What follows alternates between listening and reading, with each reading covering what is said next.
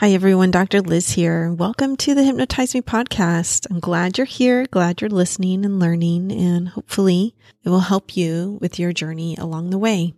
I am a psychotherapist with a specialty in anxiety, insomnia, and deeper emotional healing. Hypnosis is one of the tools in my toolbox that I use to help people feel better and help people be better. I do work all over the world please feel free to reach out and contact me if you would like some help. I've been an entrepreneur for most of my adult life, built an award winning company, sold it, and then focused mainly on my private practice. That gives you a unique perspective, especially my ability to work with people in business at all kinds of levels. Before I go, if you'd like to support the podcast, you can go and subscribe to the newsletter and you'll get free hypnosis downloads that you can listen to immediately. Another way is to buy one of the downloads that I have for sale. I only have a couple up there, but they're good ones. They've stood the test of time. Or if you'd like to join my Patreon, that's an additional way to support the podcast. I made the decision to not run ads during my podcast because I really do see it as an act of service. I completely respect people who do have ads on their podcast, but it's just not my path. But a great way to show your own support for it is to join the Patreon. So if you're interested, pop on over there and check it out. All right, everyone, enjoy the episode, and I hope to see you back here soon.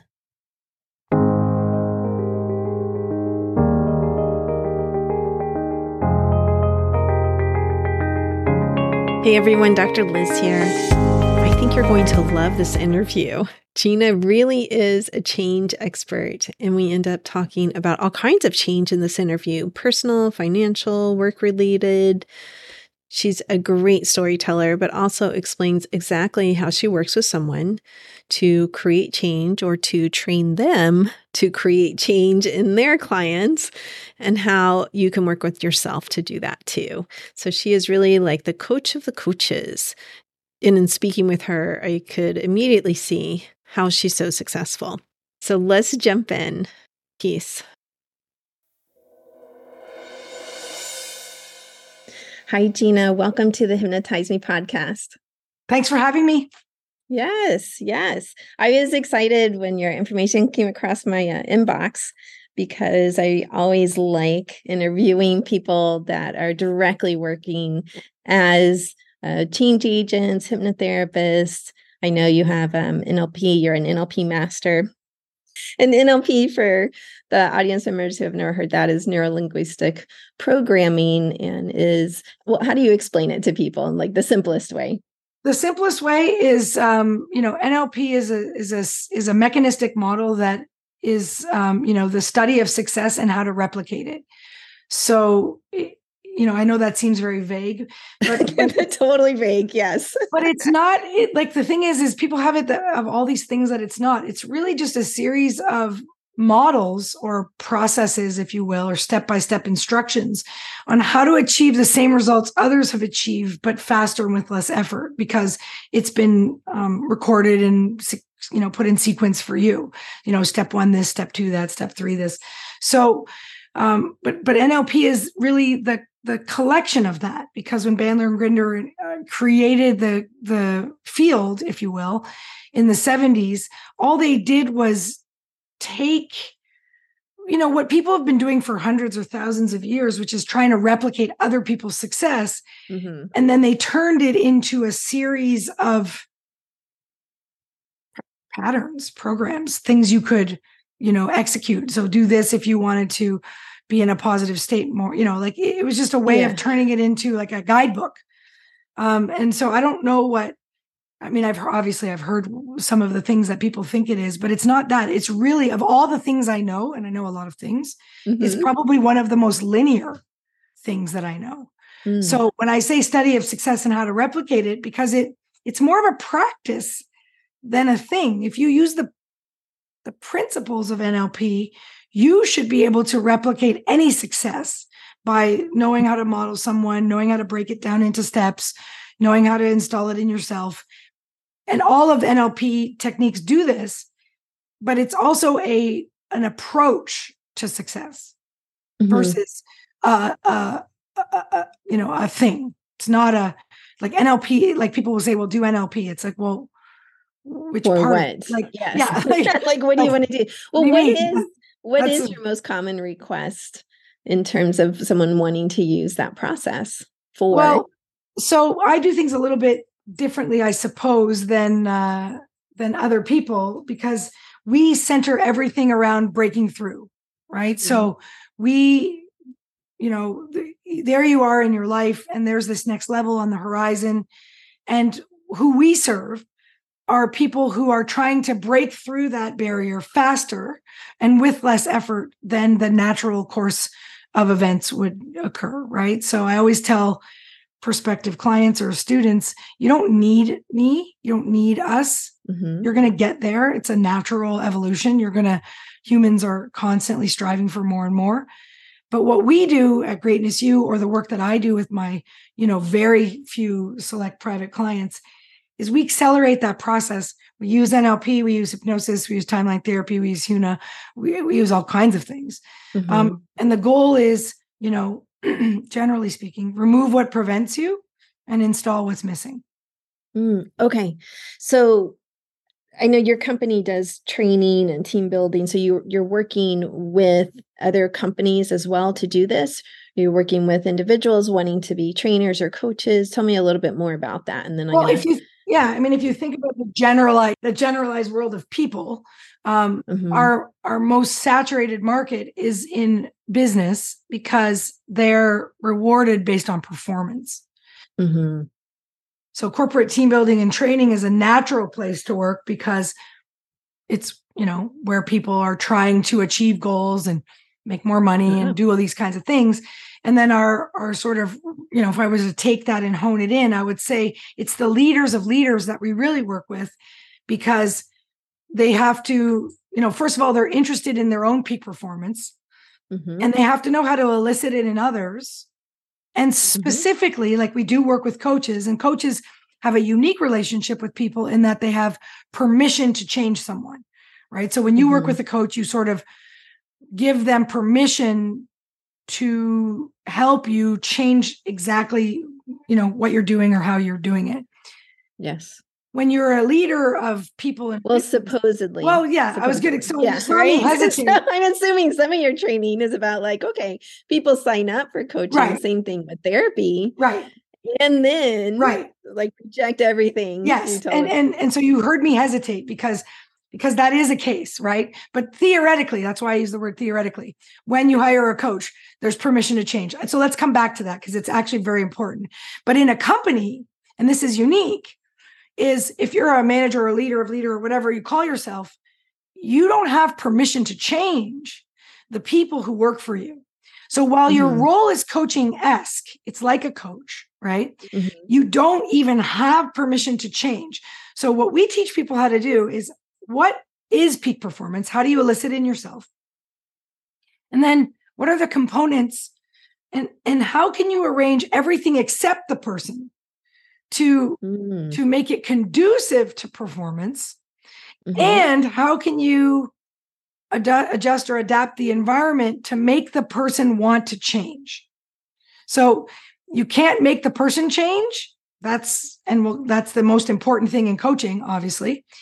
Mm-hmm. And but you can if you're a leader in business if you understand change and that's literally mm-hmm. that's probably my specialty if i had to like you know take everything i do and put it into one bucket it would be a bucket called change so my specialty mm-hmm. is change and i know this is an audio interview but on the board behind me you can see a, a diagram and there's an mm-hmm. inflection point and that we call that point c and that's my specialty is that is change change actually doesn't mm-hmm. take very long but the preconditions have to be met and so if you don't have permission to change someone then the only thing you can do is up their motivation mm-hmm. so as a manager there are things that are within your control to you know alter so we teach that we teach the theoretical side more for people who are kind of constrained by this coaching not coaching relationship but mm-hmm. we also train coaches and we train straight up coaches and and we are very clear with coaches straight out of the gate that what we teach is not another coaching program it's not meant to replace their coaching tools It's not mm-hmm. it's not meant to usurp their genre. It, mm-hmm. We're more like a spice, you know, a, like a salt and pepper to a steak or something like that, where we what we teach makes all forms of coaching work better because mm-hmm. we teach the mechanics, we teach the mechanisms of change, and all coaches work in the arena of change. So we teach how to make it less effort, how to, you know. So tell me, what are the factors? I mean, I'm sure there's many. No, there's let, only two. the top. Oh, there's only two. I was going to say, tell me the top five factors. No, there's only two. two. You need two conditions, and you can okay. change anything, right? So, and I want to be clear about something here. If someone mm-hmm. doesn't want to change, there's mm-hmm. nothing, mm-hmm. zero, that you can do to change them. Said every person who has a partner. Right. However, like the flip yes. side of that is that if someone wants to change, there's mm-hmm. nothing you can do to stop them. Mm, so yes. you delay them, you could distract them, but they're going to change. And, mm-hmm. and this is this is the dynamic of you know this is just the way it is. So now, so therefore, there are only two conditions required to change anything. Obviously, the first one is okay. desire. You have mm-hmm. to want it for yourself. So it can't be something you come to, you know, and say, oh, my wife wants this, or my husband wants this, or my partner wants this, or my boss wants this, or my mom wants this, or my friend wants this. Mm-hmm. It has to be something you want. Okay. And then it ha- that so once the de- desire is required without it like we're not even having this conversation mm-hmm. but when desire is there and you alluded to this earlier so somebody comes they hire a coach clearly they want it they're going to pay this money they sign this agreement mm-hmm. The other thing that's required is 100% coachability or willingness to follow the instructions given by the coach. Okay. So, whatever the coach uses mm-hmm. as their tools, the client must submit 100% without reservation to the process. And mm. to the extent that they don't submit, it doesn't work. And it has nothing to do with the mm. tool and has nothing to do whether it's been proven by any freaking science or anything like that. It has mm-hmm. everything because everything will work. And hypnosis, just because that's what we share in common, is yeah. a very good example of people can be made to do ridiculous things. Just go to a stage show, right? You'll, yeah. you'll see people clucking like chickens. That doesn't mean that's what hypnosis is, by the way. Right. But that's what people think it is because that's what they're exposed to, right? Mm-hmm. But but hypnosis is just a mechanism. Hypnosis is a mind mechanism that says when you get the mind in a specific state, and I'll even be more specific there and say, let's put it in a specific brainwave frequency or slower. Yes. And you introduce selective thinking and it's accepted. Mm-hmm.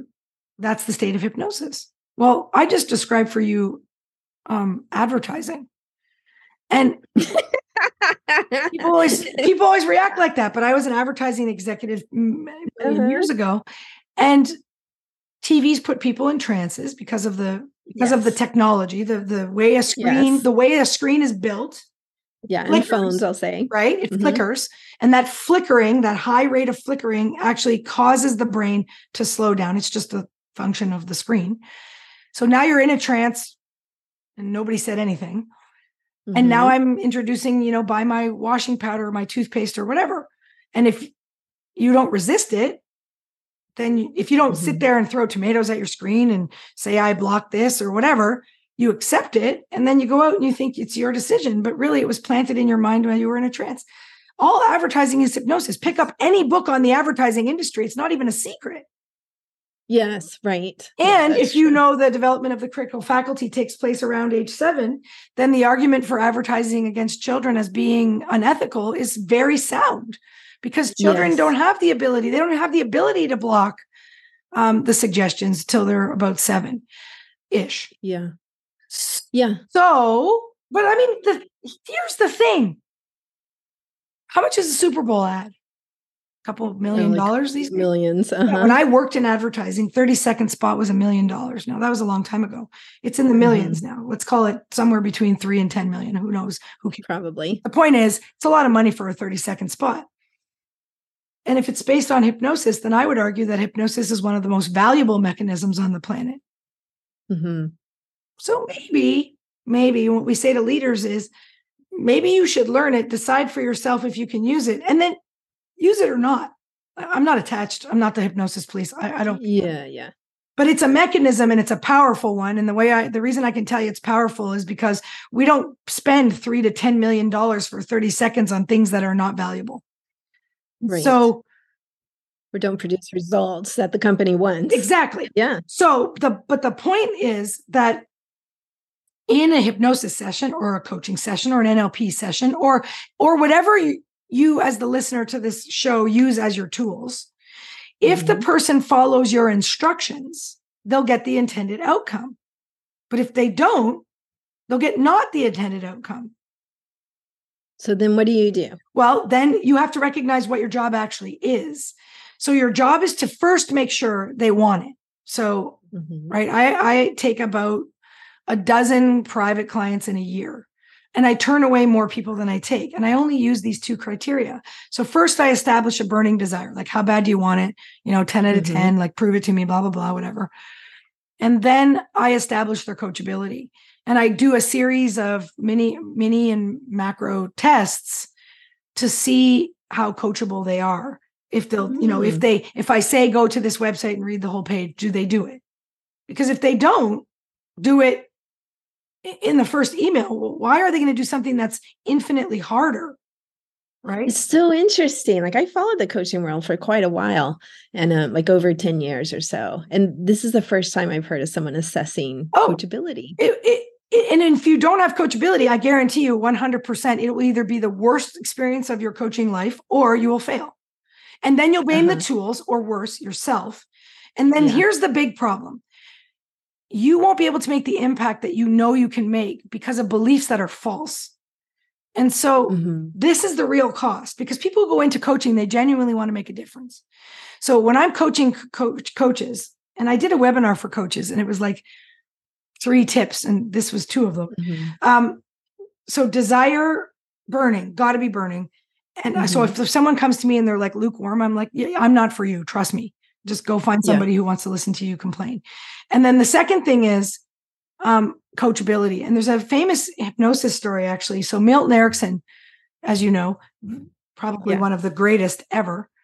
Um, Yes, he's considered like the grandfather. I would and say- I would say in the US of hypnosis, just for the listeners. greatest hypnotist ever. Didn't really start thriving until he was in his 60s.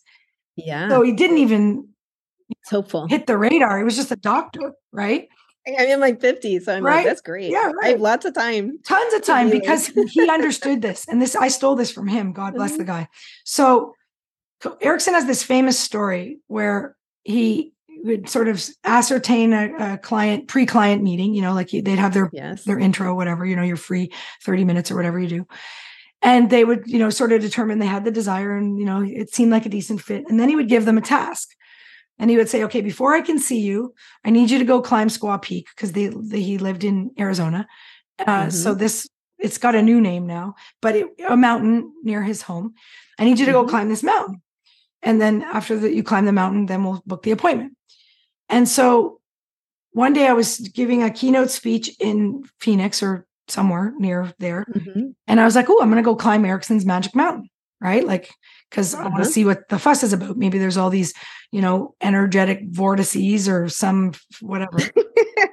yeah. So I climbed this mountain, and and there were like hundreds of people also because it was like the outdoor stairmaster of the, you know, Scottsdale area. Uh, It was just the exercise. I'm hoping it was winter. No, it was hilarious because I thought I was going to be all alone on this, you know, solo journey, and there were hundreds of people, you know, just working Mm. out. So that was my Mhm. first clue that there was something going on. So I did the hike, and it's kind of hard. You go straight up and straight down, and you know, I'd stop and take pictures and try to be present, do all this shit you're supposed to do, and I just Mhm. couldn't. Like I just couldn't. And I'm not particularly kinesthetic, sort of, sort of begin with, so kind of disappointed in my spiritual uh, experience. So I came all the way down, went to my gig. And so I was sitting with, uh, so I learned all my hypnosis from Tad James. And so I was sitting with Tad after that. And uh, Tad's a master of hypnosis. And it's too bad, like Tad, Tad died last year.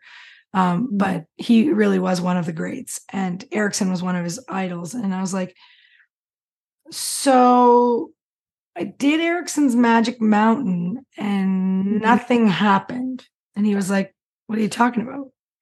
I'm like, I didn't feel anything. I, like, what the hell was supposed to happen? you know, mm-hmm. one master trainer to another. I was like, what was supposed to happen? he started laughing just like you did. And I was like, what? And he's like, you're a loser.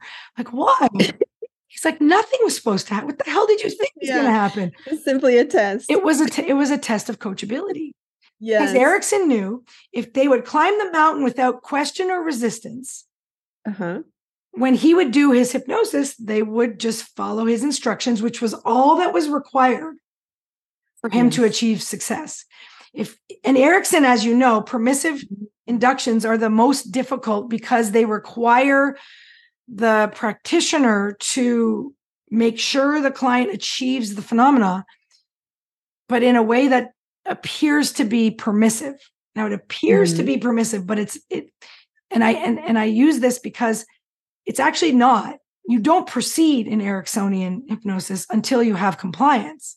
But it's harder mm-hmm. to get compliance. Like obviously, if you're doing a more Estabrooks, you know, military style, when you're like, close your eyes and you're like coming at them in a very authoritative way, it's easier to get compliance because I'm just right. It, well, it's funny that you say that because that's totally not my style, right, and so it's it not easy. I would not anticipate that I would get compliance that way. It, all. it has to match. We teach yeah. it all, right? So uh-huh. in our so we do it, but but we do it the opposite way in our school. So at Greatness U, obviously, um, you know, we we have all these sort of corporate, very practical applications, but we also teach what I'll call classical NLP hypnosis, timeline therapy in a coaching. Mm-hmm sort of bundle.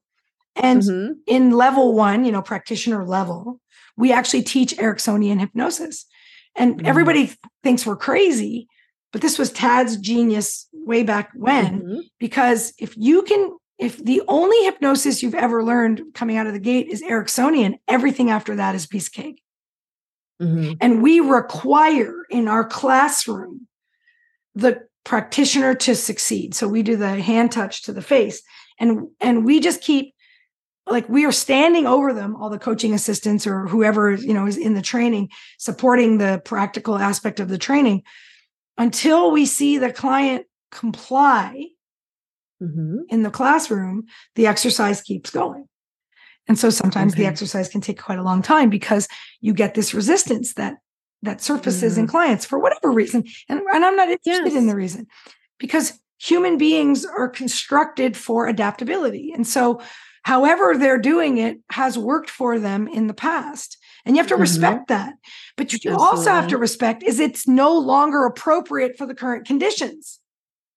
And, yes. and so I respect the fact that they are running an old program mm-hmm. from a previously well adapted behavior Yes. But I also appreciate the fact that they're trying to achieve something they've never achieved before, and the program is no longer appropriate. So it needs to be mm-hmm. dismantled and replaced. Mm-hmm. Mm-hmm. And so the only way you're going to do that is to hold space, if you will, um, where you are not accepting the new, the current program and requiring mm-hmm. the new one. Well, that's not easy. And so you that's why desire is uh, is critical because the desire is what propels them through the resistance. And then the coach's job is to hold them accountable to the coaching tools or whatever whatever tools you're using. So it could be yeah. hypnosis, it could be NLP, it could be timeline therapy, it could be whatever you're trained in. It doesn't matter. It could be mm-hmm. um, I'm mm-hmm. just you know whatever t- yeah, cognitive behavioral therapy, whatever yeah, CBT, really. whatever. It doesn't matter. Uh-huh.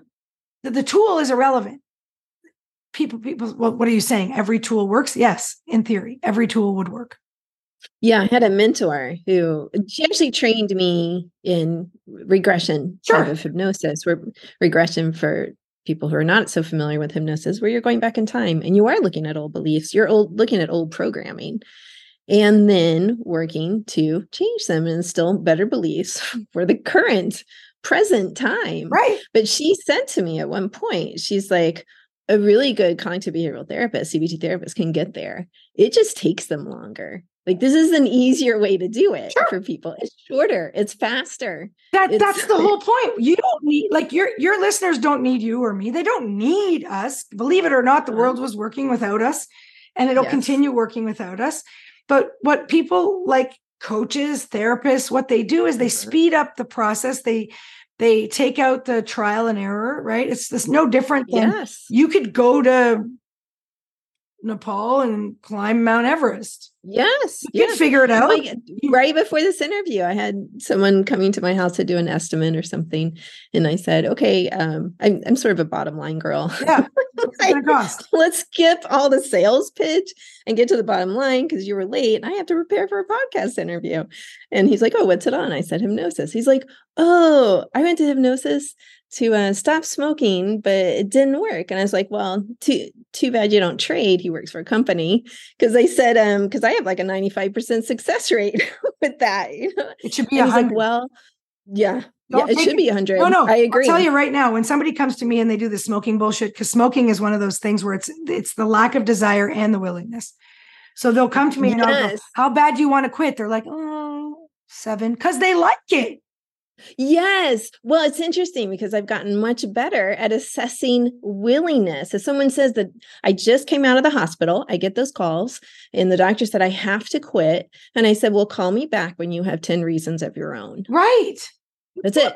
anyway, the guy said to me, he's like, "Oh, I don't need to stop. I already stopped. I did it through ayahuasca." And I was like, "That's fantastic! You're saying so whatever here to South America, a magic turtle, and if you yes. look at this turtle long enough, you'll quit smoking. That'll work too." Right. So the yes. thing is, there's a great story about willingness with smoking. So um, first you got they got to have their own desire so maybe they yes. get you know usually it's some sort of shocking event like somebody they know dies or whatever but they, they've got to want to quit like they're like yeah. I, want to live to see my grandchildren or whatever fine mm-hmm. so once desire is there desire is required before willingness because without desire you can't even start but then willingness is interesting so there's a famous task and you know all of you if your listeners are hypnotherapists take this task and run with it so before mm-hmm. you agree to see the client, this is Erickson's magic mountain type of a task. Give them a journal and tell them to record before every cigarette, write down mm-hmm. what they were thinking, what they were feeling, and what triggered their smoking. Okay. They're mm-hmm. wanting to smoke. So the story goes they, this was this task was given to a CEO. And um, then then the first session was going to be two weeks later. So for two weeks, okay, we need a record, a journal record. By the way, this works for weight loss as well. So a journal record of everything you were. So every cigarette, what you were thinking, what you were feeling, and what triggered you. Okay. Yes. So he comes to the session two weeks later, and he's got like, I don't know, ten entries in the journal. Coach is like, "Well, what the hell?" oh, Did you only have 10 cigarettes? I'm very so. important. I'm a CEO. I don't have time for this nonsense. La la la. Excuse, excuse, uh-huh. excuse. Coach goes, I can't see you. Now listen, mm-hmm. you need to pay me for the time because you booked it. Mm-hmm. You didn't cancel it 48 or whatever, 24 hours in advance. So you have to pay. And if you charge enough, like I charge $3,000 an hour. Believe me. Wow. They don't, they don't fuck up. Oh, sorry.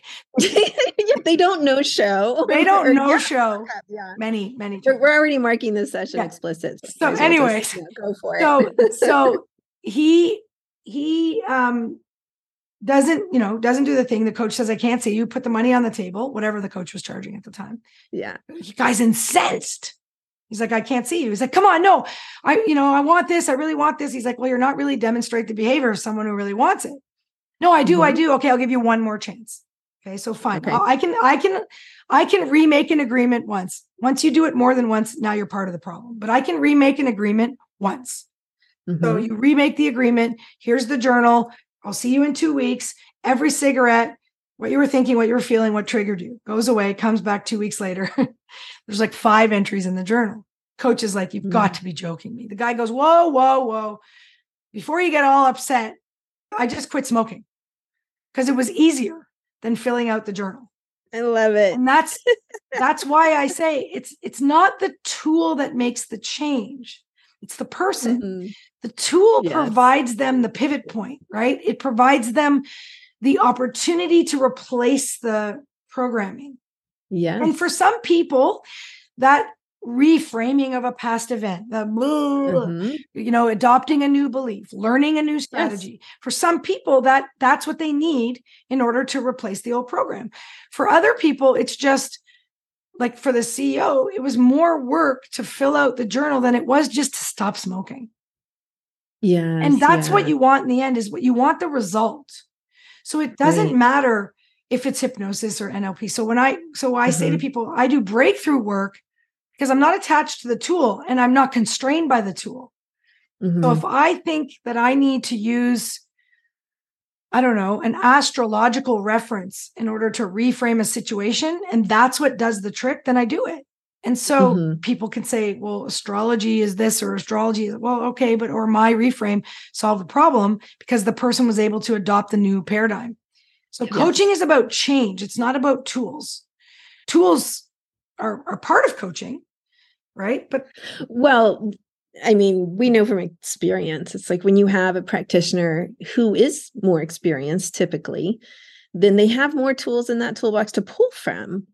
So instead of just like one tool that they have, well, this is what I was trained in, this is what I do, then it's like, oh no, it's a flexibility of mind. It is flexibility. Well. And yeah. you could be trained in one tool and one tool only. Mm-hmm. But if you were like laser mm-hmm. focused mm-hmm. on only taking clients with a burning desire and only taking clients who established full coachability, mm-hmm. however you do that in a pre task sort of way, we call them ordeals, then you would have success with that one tool and you would be the most successful of that tool kind of coach for forever.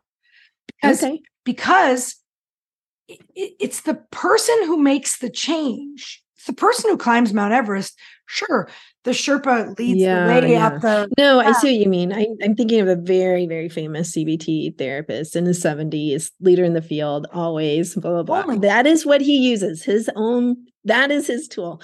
Although he'll tell you, I have like a 100 techniques within that tool. But like even but he is laser focused and he will get to it. He will get to it. Medicine. Yeah. Like, like people uh-huh. are that are you this pro Western alternative? It all works. What doesn't mm-hmm. work is if the person and willingness includes belief, just so we're clear. Yes. So if you go into a treatment and you hold doubt, depending on the strength of that doubt, it's going to impact the treatment. So people will say this technique you know, medicine works or it doesn't work. Well, yes and no, because right. it depends on the person, but it's not, it doesn't have to be conscious, could be unconscious. So they could mm-hmm. go into a very traditional, whatever, chemotherapy or whatever, and the neighbor mm-hmm. could get perfect results and the other person could fail. And the reason is not to do with the technique itself, but rather the belief. Likewise, one could go into, I don't know, um, a, a, natural medicine technique or, or ayahuasca or whatever, and it could work perfectly. And the next person can go and it doesn't work because there's a, there's a there's an element of doubt. But how many mm-hmm. doctors or naturopaths or chiropractors or whatever are trained in change? Yeah, they don't understand yeah. change and you know people will say oh it's they, they do this they, they they swipe their hand and they go oh it's just the uh-huh. placebo uh-huh. effect i'm like just just I know my kids and I talk about the placebo effect. Just like let's let's hope for the placebo effect. Give me a sugar pill every time, right? Yeah. just there's a book called Love, Medicine, and Miracles by Bernie Siegel. He's an MD. Yeah, I read him when I was 18. Amazing book. Yeah. There's a story. Uh-huh. I'm going to just make this up, but it's somewhere in, because I don't have it, it's downstairs. But um, there's a story somewhere around chapter, I don't know, four or five ish. The first story out of the gate in the chapter is about Mr. Wright and his, mm-hmm. uh, and his plight with um, his disease.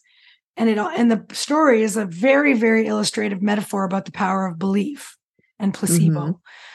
And the story's in there as a metaphor to just illustrate that it has more to do with like, so as the practitioner, like one of the things we impress upon our practitioners is they must hold the belief that what they're doing is possible. Yes. So if they don't like, I get 100% results, my results are guaranteed. Uh-huh. But I uh-huh. can promise you, you will not walk through my door unless I have already seen you make the change right like i've already seen the change made through desire and willingness then all i do is you know move my hands around and move my words around and, and you come out the yeah. other side well i say it explicitly sometimes i say when it's appropriate of course like i know you don't believe that for yourself right now but i'm going to hold but you, the possibility you have for to. you and what i tell my mm-hmm. clients and that's part of becoming a coach If you don't believe it, send it to me. I, I hold Mhm. no prejudice. I believe literally anything is possible. People always say stupid things to me, like, oh, you think turtles can fly? Right. Or something stupid. But the thing is, they could. That doesn't mean they Mhm. can. Right. So, Mhm. quantum physics, all realities are possible. Yes. Not all realities are probable. Correct. That's quantum Yeah. physics. And Mhm. and so, you know, is it possible that we could figure out how to fly? Well, sure, it's possible. But have we? Well, no. And just so we're clear, absence of evidence is not evidence of absence. Just because we haven't done it doesn't mean we can't. Mhm. But it would Mhm. require someone to want it bad enough and to be willing to, you know, Yeah. to, to test out a few things. Like the Wright brothers didn't fly on day one, and Roger Bannister didn't Yeah. break the four minute mile the first time he tried. Right. So it it is possible, but if you are the pioneer, you have to develop the model. So you Mhm. got to want it pretty badly, and you got to be willing to fall down. And you know, for people to fly, you know, falling down's a bit costly. So- what do you tell people who who show up who want to be willing? They they really do. Or or let's say it's actually, the coach's job to different task the willingness. It's a it's a learned behavior. So What do you mean? so if somebody comes to you, they really want it, then you have to to make sure they're coachable, and you have to call them on every single foul. So Okay. so go to my website and read this. Did you go to my website? No, foul. Uh-huh. we stop here. Let me know when Uh-huh. you've done what I asked you to do. Okay. okay. And so for me, if they fail the the ordeals, I don't take the client. But what about someone who's a manager? You're saying like someone who's a manager. Well, so someone who's a manager have, doesn't have. So then Right, your so- job is to manage accountability. The deadline was Friday. Okay. uh-huh. If there's no penalty, if there's no reward, if there's no, and you have to know the difference too. See, this is the thing. In a perfect peak performance world, um, towards focus, towards what you want, focused on what you Mhm. want, is a is a superior mental state. Okay. hmm However, you're, as a manager, you might have an employee who's completely focused on what they don't want by moving away from it, right? They're very stick Okay. Yes. instead of Yeah. carrot motivated. Okay. So Yes. people are stick Mhm. motivated or carrot motivated. Now, Yes. carrot motivated is a peak performing state. Mhm. That being said, your employee didn't ask to be a peak performer. They just got out of bed on Monday and went to work. So they don't Mhm. want to be a peak performer. They're just in their job. And if they're stick motivated, then your job as the manager is to one, know that. So read the person, Mhm. know they're stick motivated, and then B, Yes. use the damn stick. So if you know that. Bob is stick motivated, then you say, Bob, the results have to be in by Friday or else blank. yeah. And it Yeah. could be you, you don't get your bonus, or it could be like Mhm. it has to be stick motivated. If you speak their language, which is stick motivated, they'll respond. Now, Yeah. people are like, oh my God, it's so negative. Okay, theoretically, it is. But we're not Well, talking, no. but we're no, not no, no, talking I- I about an see it. optimal world. We're talking about a real world. Well, yes, but it's not negative if you're really speaking to what motivates that person. There's nothing negative about that. That's just facts. Now, if the person is unhappy with that and, and unhappy with the fact that they keep attracting in their life all the stuff they don't want, then you have an opening because now you have desire. But see, until you have desire, you have no opening. So you have to work with what you have. And Yes. the yeah. My husband's work, they started this. He works for like a waste management company, and there's, you know, different parts and different teams and all this stuff. And the GC actually, he put up this contest, put everybody into random teams, and then he put them in different zones. And they would drop a zone. He didn't explain anything. And my husband was really upset about this. And I said, Well, did he assess anyone whether they're like stick motivated or carrot motivated? Because that's going to work for stick motivated. totally, and not at all. if they continue like dropping down and it's not going to work for carrot motivated people they're going to get really They're gonna quit.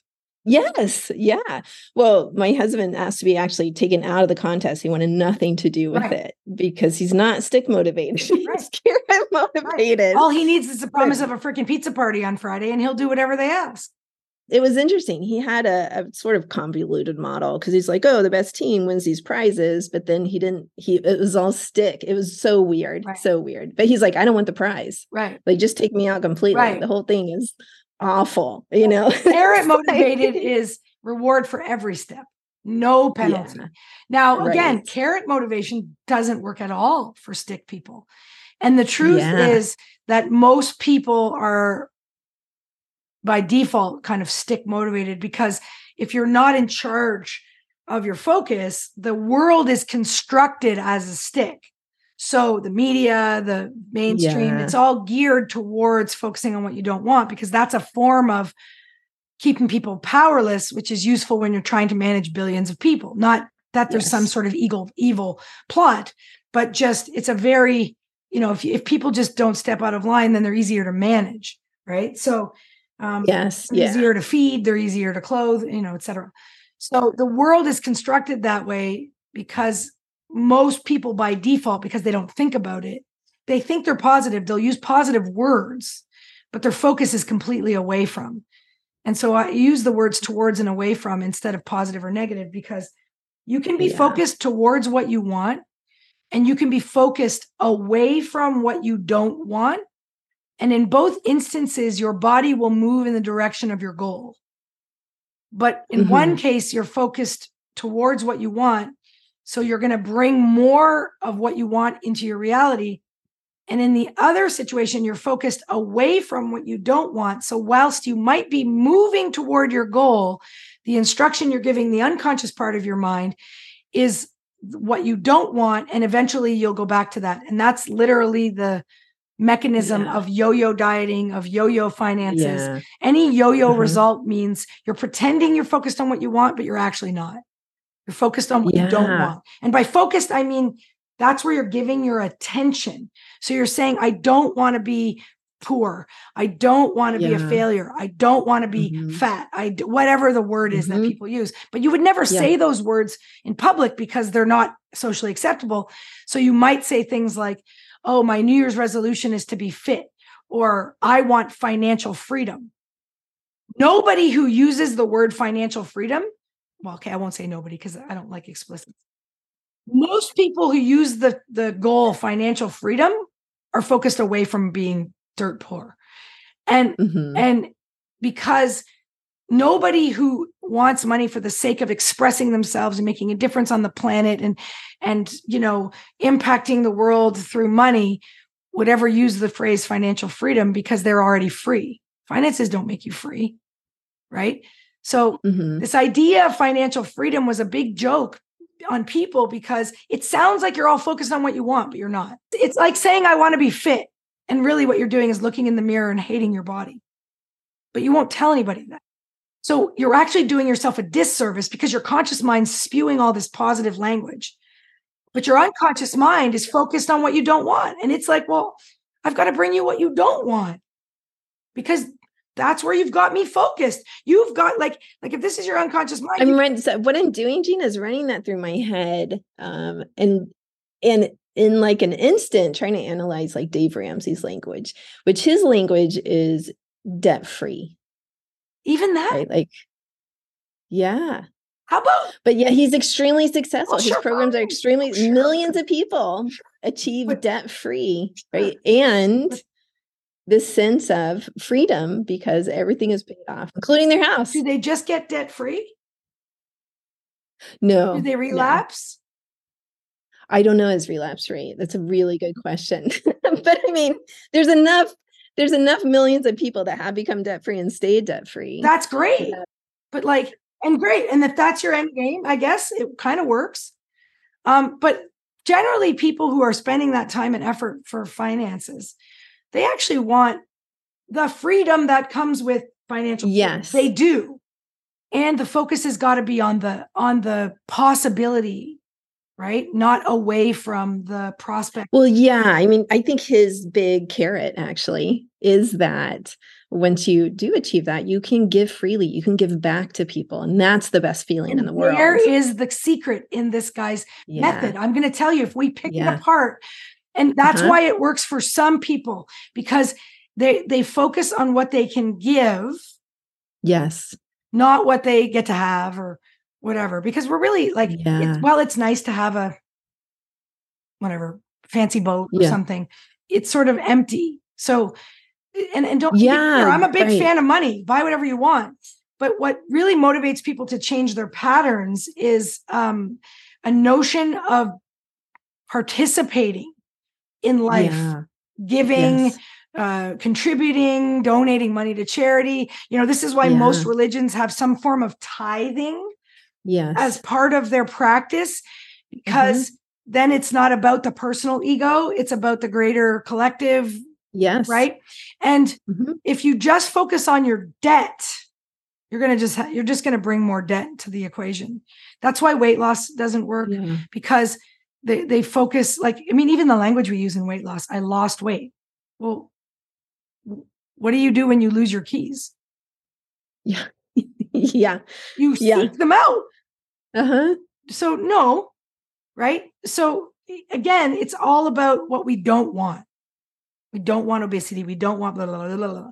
no no Yeah. how about yeah. we I- want health and fitness and vitality and well-being and are you willing to do all those things right Right. Anyone good working with weight loss, including myself, um, sure is focused on let's reframe this. Like what what is the real goal here? Right. Is it health? Is it fitting into wonderful clothes, clothes that you like? Is it shopping in a way that feels good? You know, all these positive things. But then it's like, I don't know, would that work for the stick people?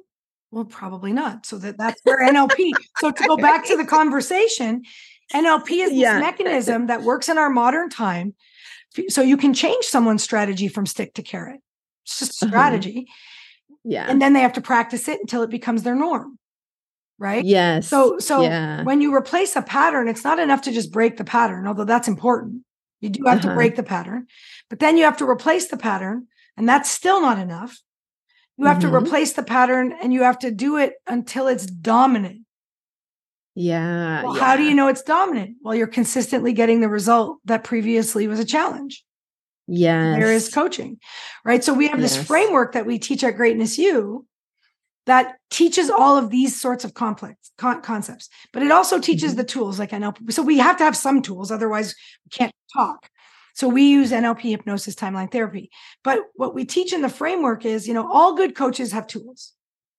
and Uh-huh. all good coaches know that they kind of need to determine where their clients at and where they want to get to. And then they need to use their tools in a specific way to hopefully execute that transition. But what we do is we insert two sub steps one is before you use the tools. So um, we call that loosening the model the Greatness U. Mhm. and loosening the model includes you know destabilizing their attachment to the current way they do it so we Okay. use language reframes um, Mhm. questioning you know nlp meta meta model milton models Mhm. so there's a model in nlp that comes from milton erickson which is a language pattern designed to generate agreement but it's not pure hypnosis but it's like something you could just use when you're talking to someone but if you know what hypnosis is then technically you're technically you're using a form of hypnosis but not really because they don't there's no real outcome we teach all these tools and they're all designed and the and the intake and you know determine desire Yeah. determine willingness they're all designed to make sure the person is literally ripe because Mm. if they really want it they're a 10 out of 10 of desire and they're a 10 out of 10 in willingness then all you've got to do is execute your tools and they'll change in a, an instant that's how long change takes and that's why it's an Mhm. inflection point up here uh, on my thing Mhm. because it, it changes instant then coaches are like oh yeah they change Phew. that your work Yeah. has just begun as the coach. Now you've got to design a series of tasks that have the person live that new behavior day in and day out till it's Yeah. regular. right. Totally and as the coach, you have to hold them accountable.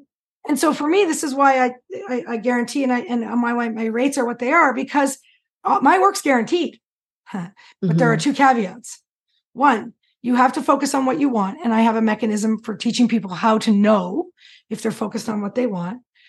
And two, you have to do every single task 100% the way it was outlined when I, when you left the office.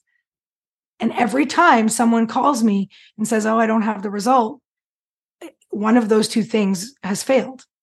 And so interesting. They have to go back. Like I had a guy call me and he wanted to double his income, which by the way is super easy. It's just it's just money patterns, right? Money's easy. And so we did it. And then he called me up and he said, Oh, I'm almost there, but I'm not there. And you said I could, you know, I'd be at 2x. And I was like, Well, let's, you know, are you focusing on what you want? Mm, you know, okay, fine. I was like mildly acceptable, acceptable. But then at his tasks, let's say he had 10, he was doing mm-hmm. eight of them. Mm. Well, so he had 80% of his role. He's doing eight of 10 tasks. So I'm like, well, you're not doing two of your tasks. He's like, oh, geez, you know, I suppose I should go do my two tasks. I was like, no, no. He's like, oh, really? I said, no, you need to start over and do all 10 again. I was like, what? I was like, but I did eight of them. I said, I don't care. Now you have to, I said to do 10. And, and I'm not sure if the two will do the job, but I'm sure 10 of them will. So uh-huh. go back and do all 10. So, okay, he went from my office, called me X number of months later.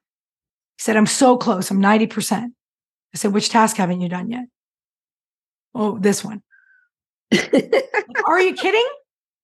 Right? So go yeah. back, do all 10 again. Are you kidding? No, no, yeah. Like t- do 10, stop calling me. Right. Uh-huh. So then he called me a few months later and I was like, hello. And he said, oh my God, I just wanted to tell you, like everything's changed. It's so amazing. I'm at this new company. I got to wait.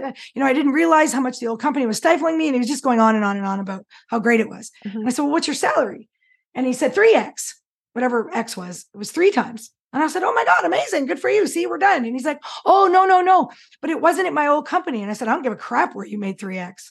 Yeah. Nowhere in in my or your requirements was it to happen at the place where you at were currently working. Company, right? You know what I mean? Right. Yeah. Uh, and he was like, "Well, no, that doesn't count." I'm like, "What are you talking about? Count? Are you making more than double what you were making when you met me?" Yeah. We're done. Yes. And not only absolutely. that, but you're making triple. So actually, that tenth task, but you know what I mean? Yes. But it wasn't yeah, the, compounded. The, it wasn't the tenth task. The task brought him into compliance. Yeah. That's willingness. Yeah. So, you know, people will say, oh, Gina's a sledgehammer. I am. I am not for everybody. If you go to my website mm-hmm. right now, and I'm going to, this is not a joke. And I think it's ginamollicone.com slash coaching or whatever. If you go to the main coaching tab, it literally says warning. This is not for everybody. Go, go away. Like, I love it. This is not for you mm-hmm. because I like that's the first test. You know what I mean? Like, yeah. like, like yes. people who come there and they're like, oh, whoopsies, right? Like, I don't even want to talk to them. Then if you get mm-hmm. through the page and you're like, okay, I kind of want to find out more, then there's another page and up comes all the like operating agreements. So like mm-hmm. don't even hit I want more info. If you don't understand, it's 3000 bucks an hour. It's probably mm-hmm. 10 to 14 hours. You got to come to me. You got to do all the tasks. La la la la la. If you if you're not even that's not even like in your conscious realm of possibility, I'm not for you. Someone else is, I'm not. And there's no hard feelings. If they get through that gate, then they go through a whole nother series of it's like a video game right? And so but, but, do you understand like uh, coach to coach right? Whether you call mm-hmm. yourself a coach or not. If you work with other people you're a coach. Coach to coach. If you only take the people who are perfectly suited for what you do not because the tools work better than the other tools. It's the temperament of the person. You know there's a stigma around hypnosis. Uh-huh. good bad right or wrong Okay. I want to, I have something to say about that. So I'm going to cross my finger because I, I do want to make sure it gets into the show.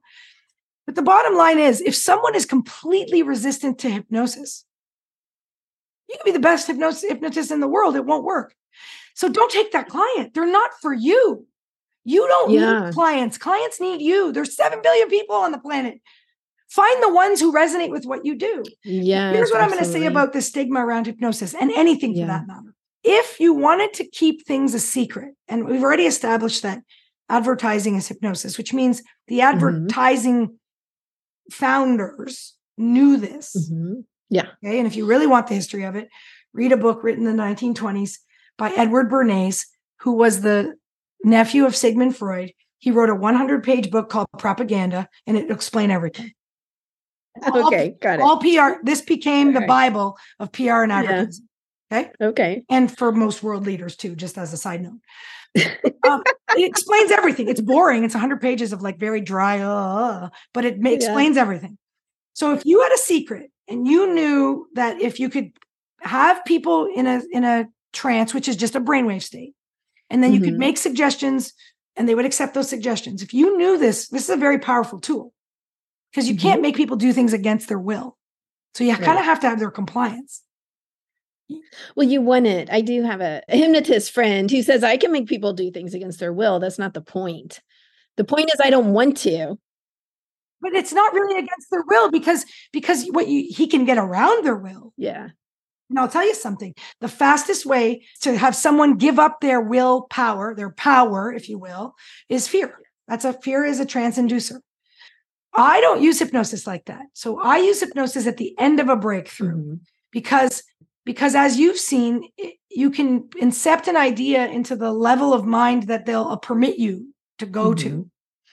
But if the problem exists below that level, Mhm. i.e., it's an older program or more entrenched or whatever, then it's like planting a flower on top of a weed, Mhm. Yeah. right? The, yeah. the the dominant weed will Right. thrive. So we do breakthroughs. Mhm. So we that what we teach is something called the breakthrough process. So we teach everybody this. Like if you were to go through all our curriculum, you'd end up With the breakthrough process. I'm putting it all Okay. together in the breakthrough process. And in the breakthrough process, what we do is we remove all those patterns. We use NLP and timeline therapy to get rid of the patterns that are preventing Mhm. change. Theoretically, the person could leave at that point, theoretically. And as long as they replaced those patterns with new patterns towards their goals, they'd get their goals. But then we use hypnosis to plant seeds in a in a pristine garden bed. And so that's why it's very effective because there's nothing competing because we've removed it all pre breakthrough. And so it's a very effective form of hypnosis because you're not competing with the problem. The problem was removed using something else, right? Yeah. Some other form of more appropriate like we we took out a a belief using a technique that works really well with beliefs or whatever. And so um, again, it all comes down to compliance. Yeah. Like if I'm doing timeline therapy with someone, essentially what we're doing is rewriting time. My job is to make them do it. They don't have to believe me. Yeah. They just have to do the steps Right. that I give them. If they do the steps, they'll get the result. okay. So it's not faith based. Now, faith works. I've seen it. Yeah. I've seen faith based. For sure. I've seen all you need is like really at the end of the day. yeah. We all hear about those students- miracles. We do. right well th- Yeah. that's because that at the end of the day what we are doing is changing belief but sometimes people need a little proof before they change belief so it- it's sometimes the cart before the horse but one of my students uh, wrote a book called belief is the new black something really like catchy at the time Yeah. like you know how like Uh-huh. Yeah. whatever like you know catchy like that and the whole thing was like you know what i'm what i'm noticing is like it's ultimately we change beliefs even though we're no aren't directly Mhm. challenging beliefs Mhm. what we're doing is the person begins to believe and i think this is what she was trying to say in her book the person begins to believe in their causative power Mhm. Yes. Yes. Once you establish that the person's unstoppable Yeah. Agreed. that's what the movie limitless was about Agreed. Well, I think that's a good place to stop because we are yeah near the end do- of our time. And that's a wonderful Days, place to stop there. I know we could Right. talk forever. you have the power that's I the place do. to stop the end of the day Everybody does. Yes. right So please tell people how to find you. I think you mentioned it before, but if they would like to check you out or check out your coaching programs, training, Sure. all that good stuff. you know i always like like I, I love that the normal answer is to send people to our website but i've got a link tree that is Mhm. always the most up to date with the things that we're giving like a web free webinar free this Wonderful. whatever my socials all there Yeah. so if you go to linktree right i think it's linktr.ee Mhm. right slash gina mollicone g-i-n-a m-o-l-l-i-c-o-n-e then that's going to have everything up to date it's going to have the links to all my social right and and just for those of you that are listening my tiktok's on fire and Okay, two minute great. video is, is is my jam Awesome. i don't know why but it just exploded so that's probably the like you know the coolest place to go I love TikTok. Um, but if- I'll go there. Exactly. I'll find you on TikTok, Gina. yeah. But if like I had you at hello and you want to go straight to the classroom, go to greatnessu.com. Okay. Greatness letter u.com and just start following the prompts. Great. Right? Because because that's where we're training people. And I have a feeling that a lot of your audience are people who are sort of in the change arena. Yes. Let's Right? assume that. Yes. and and we need everybody doing it so like i said we need everybody doing it in the flavor that that turns them on right in their Mhm. bliss and if you're working in in your field and i'm working in my field and we understand that all we need are humans who have desire and willingness hmm it, it would be very rapid Yes. Yeah. It is. It It is very rapid. Yeah. Yeah. All right. Well, thank you so much for being here. It was a inspiring and wonderful conversation. Thank you for having me. Let me do my thing and talk about what i love and you know get out of the way so to speak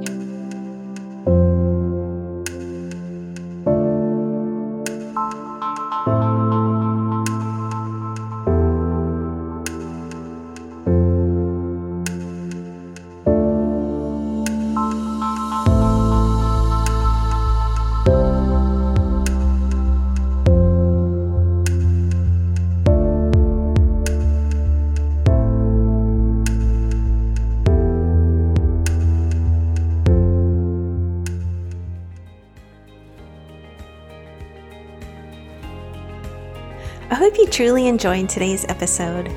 Remember that you can get free hypnosis downloads over at my website, drlizhypnosis.com. D R L I Z hypnosis.com. I work all over the world doing hypnosis. So if you're interested in working with me, please schedule a free consultation over at my website and we'll see what your goals are and if I can be of service to you in helping you reach them. Finally, if you liked today's episode, please subscribe to the podcast or tell a friend. That way, more and more people learn about the power of hypnosis. All right, everyone, have a wonderful week. Peace. This podcast is not mental health treatment, nor should it replace mental health treatment. If you need therapy or hypnotherapy, please seek treatment from a trained professional.